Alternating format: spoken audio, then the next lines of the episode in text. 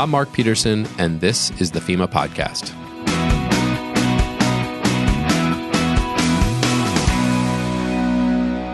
Disasters can be frightening, confusing, and sad times for adults, so imagine how scary they can be for children. They may have lost pets, favorite toys, or even cherished treasures. They may not understand why belongings that were damaged by storms must be thrown out. Even children who did not experience a personal loss may still be frightened and have trouble coping after a disaster. But we know that children and youth are better able to cope with upsetting news when they understand more about the event. On this episode, we talk with Lauralee Koziol, FEMA's National Advisor for Children in Disasters, and explore the ways FEMA is helping children prepare for and be ready to recover after natural disasters. All right, I'm so thrilled today to talk to Lauralee Koziol, who is the National Advisor on Children in Disasters. One of the most unique jobs at FEMA, I think. Uh, Lauralee, thank you. Thank you. I'm so grateful to be here. Thanks. this, whether you are a parent, um, an aunt or uncle, a guardian, or even an educator, talking about um, making sure that kids feel secure in their safety during times of disaster is, is such an important part of the mission that what FEMA does and and really the, the mission of being um, a guardian uh, to a young person. Um, disasters Lauralee, disasters are scary, even for adults. Uh, so let's just dive right into this. Um, you know, what are some of the biggest suggestions that you have, or that you would give a parent or guardian when they're approaching the topic of children's um, maybe experiences of disaster, preparing for disasters, or even maybe after a disaster? I think it all starts with having a plan. Uh, most importantly, having a family communications plan. So, knowing how you're going to reach one another um, in the event that you're not together when a disaster happens.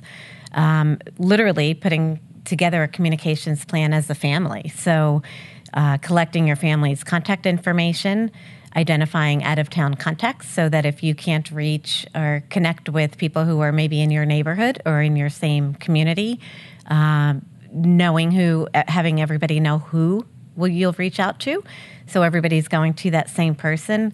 Gather important uh, phone numbers and addresses, so your your child's school, child care, uh, doctors, and then when you're doing that, deciding upon a meeting place. So again, where are you going to meet if you're not together and if you can't go back to your home?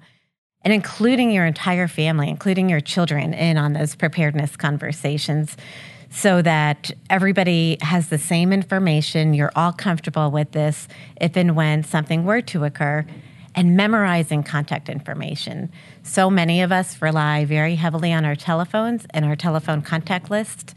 So, for all of us, regardless of how old you are, knowing what those numbers are, if it's even just one phone number um, off the top of your head, or having that phone number securely placed someplace so that your children can um, have that information when they need it. I mean, it seems like just sitting down at a dinner table and just talking through a scenario would help that conversation along, right? Absolutely. Absolutely. So, so if I were sitting there with uh, my kids and my wife, and, and I said, hey, you know, like, wh- what would happen if, um, you know, God forbid, a tornado were to hit our school, uh, what would we do?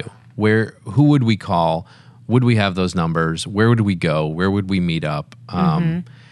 Right, those are the. That's yes. the kind of exercise you need to go through. Yes, and you can make it fun. You can talk about what you would put into your emergency preparedness kits or your go bags. So you've got games and you've got um, other supplies, which we'll talk about uh, shortly. But make it fun. Make it make it challenging for the kids so that it's something that they're not feeling fearful of or feeling anxiety over, but something, you know, make an adventure out of mm-hmm. it.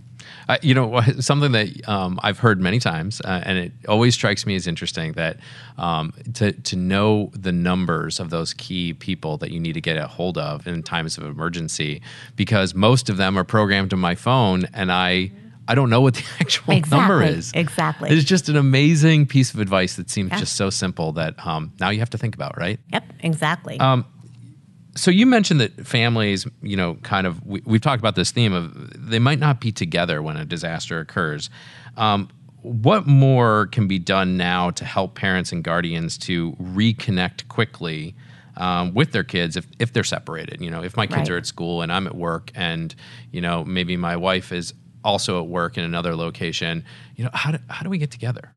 So I think a really important piece is we talked about the communications plan um, and the family plan, but know what the evacuation and reunification plans are for your kids, whether they be schools, childcare, uh, maybe a hospital or a juvenile justice facility.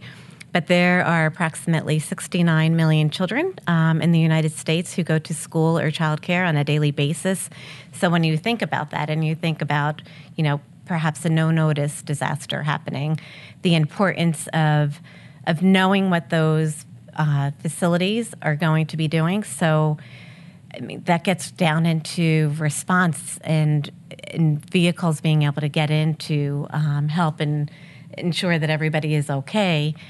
So you want to know it goes beyond just being able to reconnect with your kids and your families. Um, but when you when you are building your family communications plan, something that we've learned in, in previous disasters is identifying where you're going to meet, but also bring a pen and a, a piece of paper with you so that you can write a note. That has happened in the past where families had identified, pre identified where they would go, but they were not going at the same time. And so they were concerned that their family members or their friends had not, um, had not come to meet them. But in reality, everything was fine they couldn't use their phones because the electricity was down, the internet was down. So small little tricks like that, but but it goes beyond family uh, preparedness and children and adults being prepared, but also knowing what the plans are for those facilities who are taking care of your kids during the day. Do you think it helps kids to actually um, like physically walk those plans? You know, Absolutely, yes. actually experience that place, know where that place Yes. is that you're going to meet. yes, yeah. Exercising a plan is it's critical. In addition to having the plan, you know, maybe maybe you do get back home or you have to go to another location, and we always encourage people to have a kit. Um, you know, these are simple supplies that can help them through the first few hours of an event. Um, is there something special that families with young kids should include in their preparedness kit that maybe they wouldn't normally think about? Yeah, absolutely. Uh, I think one of the most important things are age appropriate supplies. So, whether that may be infant formula or baby food, diapers, wipes, electrolytes, especially if it's you're in the heat, but also things like hand sanitizer and antibacterial ointments, perhaps medications. Um, be thinking through those things because they may not be readily available. Uh, it's also important to remember that if you are if you use infant formula that you mix with water, you may not be able to use tap water. So, what type of water supply, bottled water, do you have with you? Or perhaps you're going to include uh, pre mixed formula. And then for nursing mothers, stick with your routine. Don't don't try to use formula if if you normally would breastfeed. Um, that's a very important preparedness piece, I think, with pediatricians and, and talking with people before a disaster happens. Yeah, one of the tips that, well, I don't know if this is a tip, but one thing that my wife and I learned as we were putting together uh, sort of a kit, if you will, for when our kids were infants going into toddler age and we still were in diapers, um, we noticed that. You know they they move through diaper sizes so fast. Yeah. It's it's just kind of crazy how fast they go through um, those sizes. So we uh, just bought several sizes ahead. You can always you know sort of tighten the diaper versus you know a situation where you have a much Absolutely, too yes. small of a diaper. So it's Yeah. like it's it's it's thinking through those things because you don't want to have to be constantly changing out this kit. You want it to be something that's right. simple. Yes. Um, so there's always sort of specific considerations for our kids. You know, we know our kids, and so we want to make sure that we're um, you know really paying attention to their specific needs. Um, but what about parents and guardians? What are the things that they should be thinking about if they have kids with disabilities or access and functional needs? be thinking about what you may be up against. Is there going to be a lack of electricity? Is there going to be um, a lack of transportation? How how you're going to acquire the services that you would typically um, have on a regular day after a disaster happens. So, talking with your doctor, or maybe clinics or hospitals, um, but to be be prepared for a delay in services due to a disaster. Um, including additional items in your in your kit such as batteries. You know we talked a little bit about infant formula but special dietary foods extra medicines maybe even an ac adapter for your car so you can charge different equipment such as a nebulizer. Um, but i think just as important as thinking about what to include in your in your kit thinking about all those things that you may need when when everything is down um, because that is not all that unlikely to happen. And we rely so much on electricity and clean water and running water. Mm-hmm. You know, you talked about transportation needs, and sort of inherent in that is understanding if you did need to evacuate to a shelter or mm-hmm. some other location, whether it be a relative or a friend's, uh, you know, home is there anything that parents or guardians should really know about that, or should be considering now in their plans, uh, when specific to evacuation? I mean, we're in the midst of hurricane season. Often we um, we are under evacuation orders along the coast. I mean, there, there's got to be some specific things for kids. Yeah, absolutely. I think the most important thing for folks to remember is when you're evacuating to a shelter, you're not going to have the privacy of your own home. There, there may be a lot of people in very close living quarters to you. But the most most important piece of of all of this, in in my mind at least, is remembering that you're responsible for the safety of your children. So um, the safety and security. So be with them if they go to the restrooms or if they're moving around, um, just to ensure that you have somebody. Sometimes in a shelter, there will be uh, areas that are set up for kids, and they may be learning about disasters or playing games. Um, but but that piece of it is critical.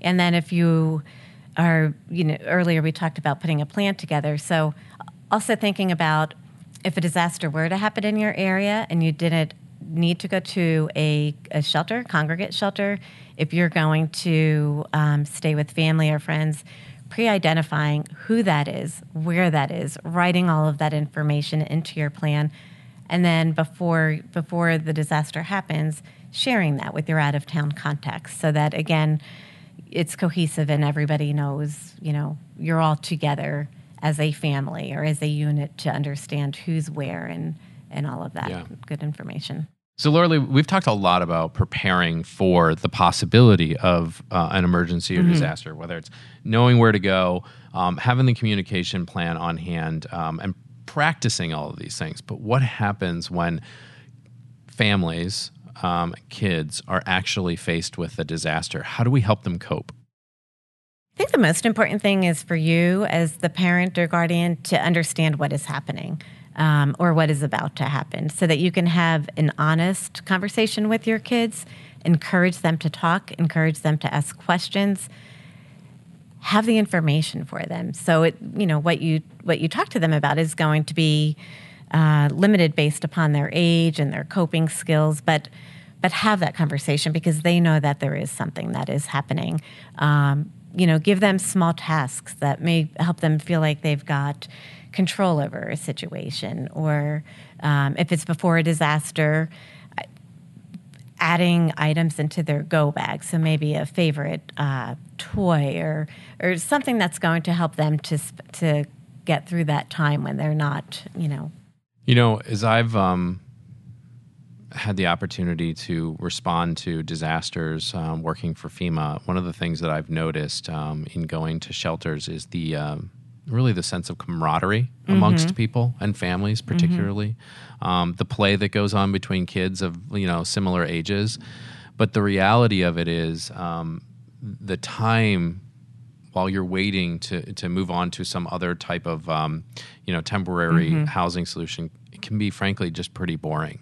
Um, and kids obviously don't deal with that. So don't deal that deal with that well. Um, what are some things that you can do if you're faced with this um, situation to help your kids through that?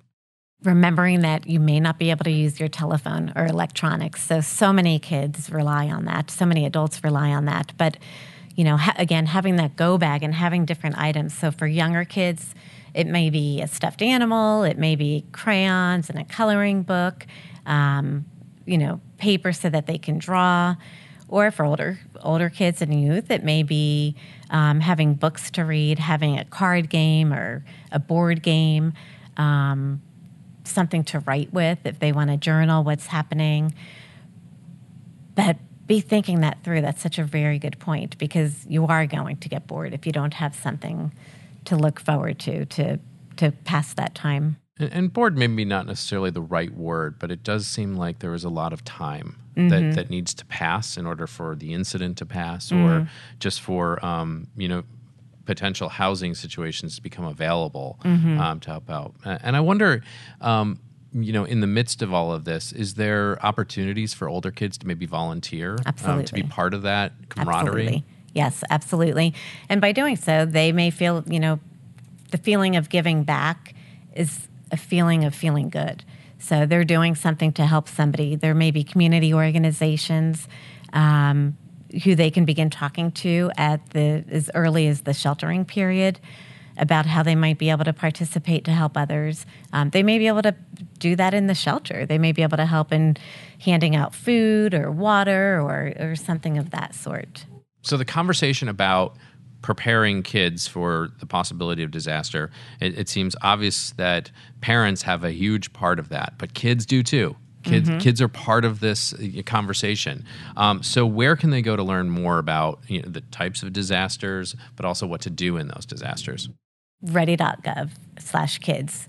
Uh, there's there are a lot of resources there. There are um, activity books. We have an activ- activity book called uh, preparing with Pedro. We have a new game, Ready to Help. Um, that also focuses on what to do in an emergency. And those are two uh, different resources for younger kids. We have a lot of information about different types of disasters and where they may happen, um, how you can be better prepared for uh, particular types of disasters depending upon where you live. Um, there's a lot of information for parents there as well, helping your children to cope. And then we've opened that up so that we will even have resources uh, to support emergency managers and schools and teachers and and all of those facilities who take care of your kids during the day. So, Lauralee, the holidays are coming up, mm-hmm. and it seems like this is a great time to be thinking about how to prepare your family, but also what would make a great stocking stuffer for your kids' preparedness kit um, so, any tips? Yeah, absolutely. We just talked about uh, Pedro.